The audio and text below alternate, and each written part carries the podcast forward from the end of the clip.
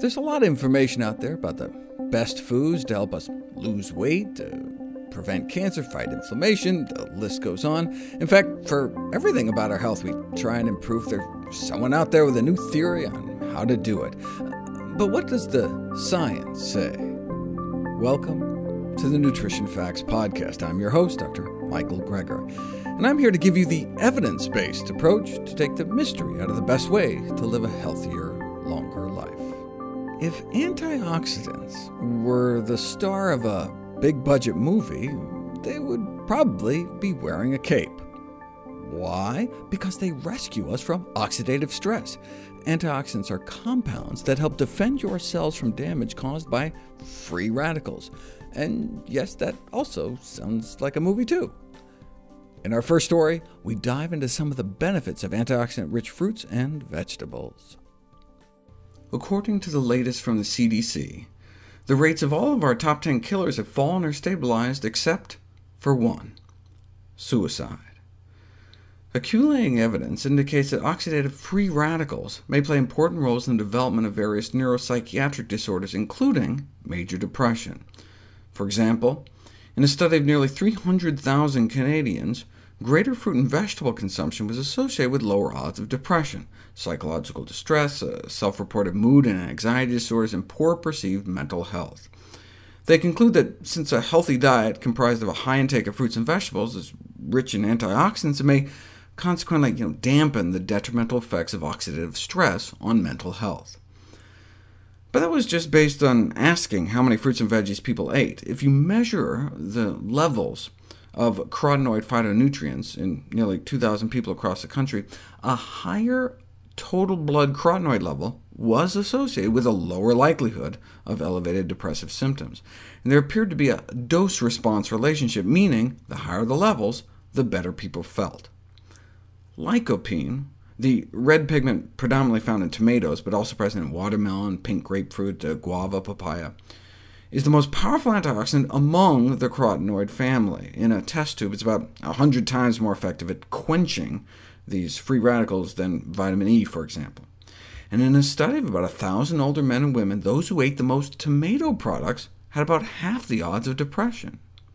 Uh, the researchers conclude that a tomato-rich diet may have a beneficial effect on the prevention of depressive symptoms higher intake of fruits and vegetables has been found to lead to a lower risk of developing depression. But if it's the antioxidants, can't we just take an antioxidant pill? No, only food sources of antioxidants were protectively associated with depression, not antioxidants from dietary supplements. Although plant foods and food-derived phytochemicals have been associated with health benefits, antioxidants from dietary supplements appear to be less beneficial, may in fact be detrimental to health. This may indicate that the form and delivery of the antioxidants are important. Alternately, the observed association may be due not to antioxidants at all, but rather to other dietary factors such as folate, that also occur in fruit, vegetables, and plant-rich diets. In a study of thousands of middle-aged office workers, eating lots of processed food was found to be a risk factor for at least mild to moderate depression five years later whereas a whole food pattern was found to be protective. Yes, it could be because of the high content of antioxidants in fruits and vegetables, but could also be the folate in greens and beans, as some studies have suggested an increased risk of depression in folks who may not be getting enough. Low folate levels in the blood are associated with depression. But since most of the early studies were cross-sectional, meaning a snapshot in time, we didn't know if the low folate led to depression, or the depression led to low folate. Maybe when you have the blues, you don't want to eat the greens. But since then, a number of cohort studies were published, following people over time, and low dietary intake of folate may indeed be a risk factor for severe depression, as much as a threefold higher risk. Note this is dietary folate intake, not folic acid supplements, so they were actually eating healthy foods. If you give people folic acid pills, they don't seem to work. This may be because folate is found in dark green leafy vegetables like spinach, whereas folic acid is the oxidized synthetic compound used in food fortification and dietary supplements because it's more shelf-stable, but may have different effects on the body, as I explored uh, previously. These kinds of findings point to the importance of antioxidant food sources rather than dietary supplements. But there was an interesting study giving people high-dose vitamin C, also known as ascorbic acid. The vitamin C, but not placebo group, experienced a decrease in depression scores and also greater FSI. What is FSI? FSI evidently stands for penile vaginal intercourse, an acronym that makes no sense to me. But evidently, high-dose vitamin C improves mood and intercourse frequency, but only in sexual partners that don't live with one another. In the placebo group, those not living together had sex about once a week, and those living together uh, a little higher, once every five days, but no big change on vitamin C. But those not living together on vitamin C every other day. The differential effect on non-cohabitants suggests that the mechanism is not a peripheral one, meaning outside of the brain, but a central one, some psychological change which motivates the person to venture forth to have intercourse. The mild antidepressant effect they found was unrelated to cohabitation or frequency, so it does not appear that the depression scores improved just because of the improved FSI. Acai berries are touted for their antioxidant power, but does that translate into increased antioxidant capacity of our bloodstream when we eat them? Let's find out. There are so many acai products on the market now, from frozen pulp and smoothie packs to freeze-dried powder and supplements.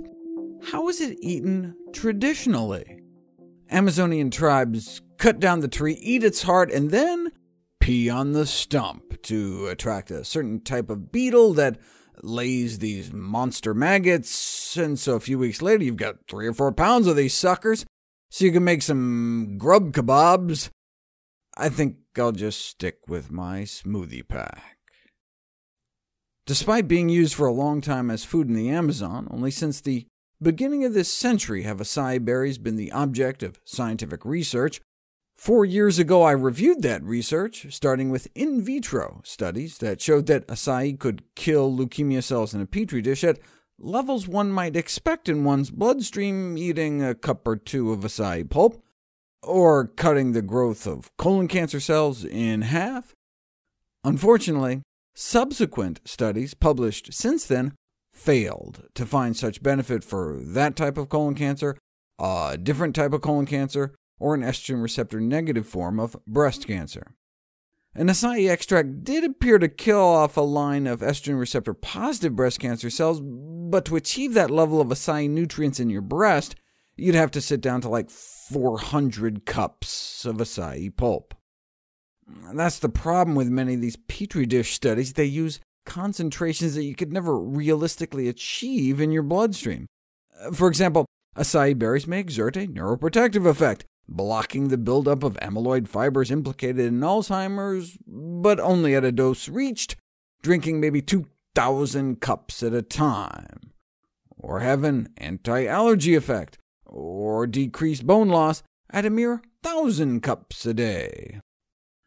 But I also talked about a clinical study in which folks were asked to drink less than a cup a day of acai in a smoothie and appeared to get significant improvements in blood sugar and insulin levels and cholesterol. Uh, now, there was no control group, and it was a small study, uh, but there'd never been a bigger study to try to replicate it until now. Same amount of acai for the same duration, but no significant improvements in blood sugars, insulin, or cholesterol. Huh why did this study fail to show the benefits seen in the first study? Well, this study was publicly funded, no conflicts of interest, whereas the first study was funded by an acai company, which always makes you suspect that maybe the study was somehow designed to get the desired result. And indeed, the study participants were not just given acai smoothies, but explicitly told to avoid processed meat, like bacon and hot dogs, uh, no wonder their numbers looked better at the end of the month. Now, the new study did find a decrease in markers of oxidative stress in the participants' bloodstream, a sign of how antioxidant-rich acai berries can be. Those that hawk supplements love to talk about how acai consumption can triple antioxidant capacity. Triple the antioxidant capacity of your blood. And if you look at the study they cite, yes, there was a tripling in antioxidant capacity of the blood after eating acai, but there was the same, or even better tripling, after just plain applesauce, which was used as a control and is significantly cheaper than acai berries or supplements. In our final story, we look at how antioxidant intake from foods not supplements is associated with lower cancer risk. The USDA recently removed their online antioxidant database of foods, concerned that ORAC values were routinely misused by food and dietary supplement manufacturing companies to promote their products. Supplement manufacturers were getting into my ORAC is bigger than your ORAC pissing contests, comparing their pills to the antioxidant superfood du jour like blueberries. And we know there's lots of bioactive compounds in whole plant foods that may help prevent and ameliorate chronic diseases in ways that have nothing to do with their antioxidant power. So I understand their decision. So should we just eat lots of whole, healthy plant foods and not worry about which ones necessarily have more antioxidants? Or does one's dietary antioxidant intake matter? We have some new data to help answer that question. Dietary total antioxidant capacity and the risk of stomach cancer, the world's second leading cancer killer.